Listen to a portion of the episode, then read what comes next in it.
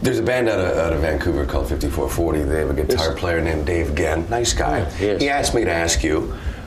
He said, at the risk of sounding obvious, Yes. why not ever going back to the well that is Mutt Lange because of the success that he and you created together? Well, Mutt doesn't. Mutt, I think, does his own. I mean, we saw it. We saw Mutt Yeah, we, tour. still, we still yeah. see Mutt. Yeah, he still comes to say hi yeah. and everything, you know. Yeah. So still pals with him and all that. But Yes. as just Frank says, Mutt's got his own thing happening, you know. Yes. And I don't think he likes to leave where he lives very much. Yes.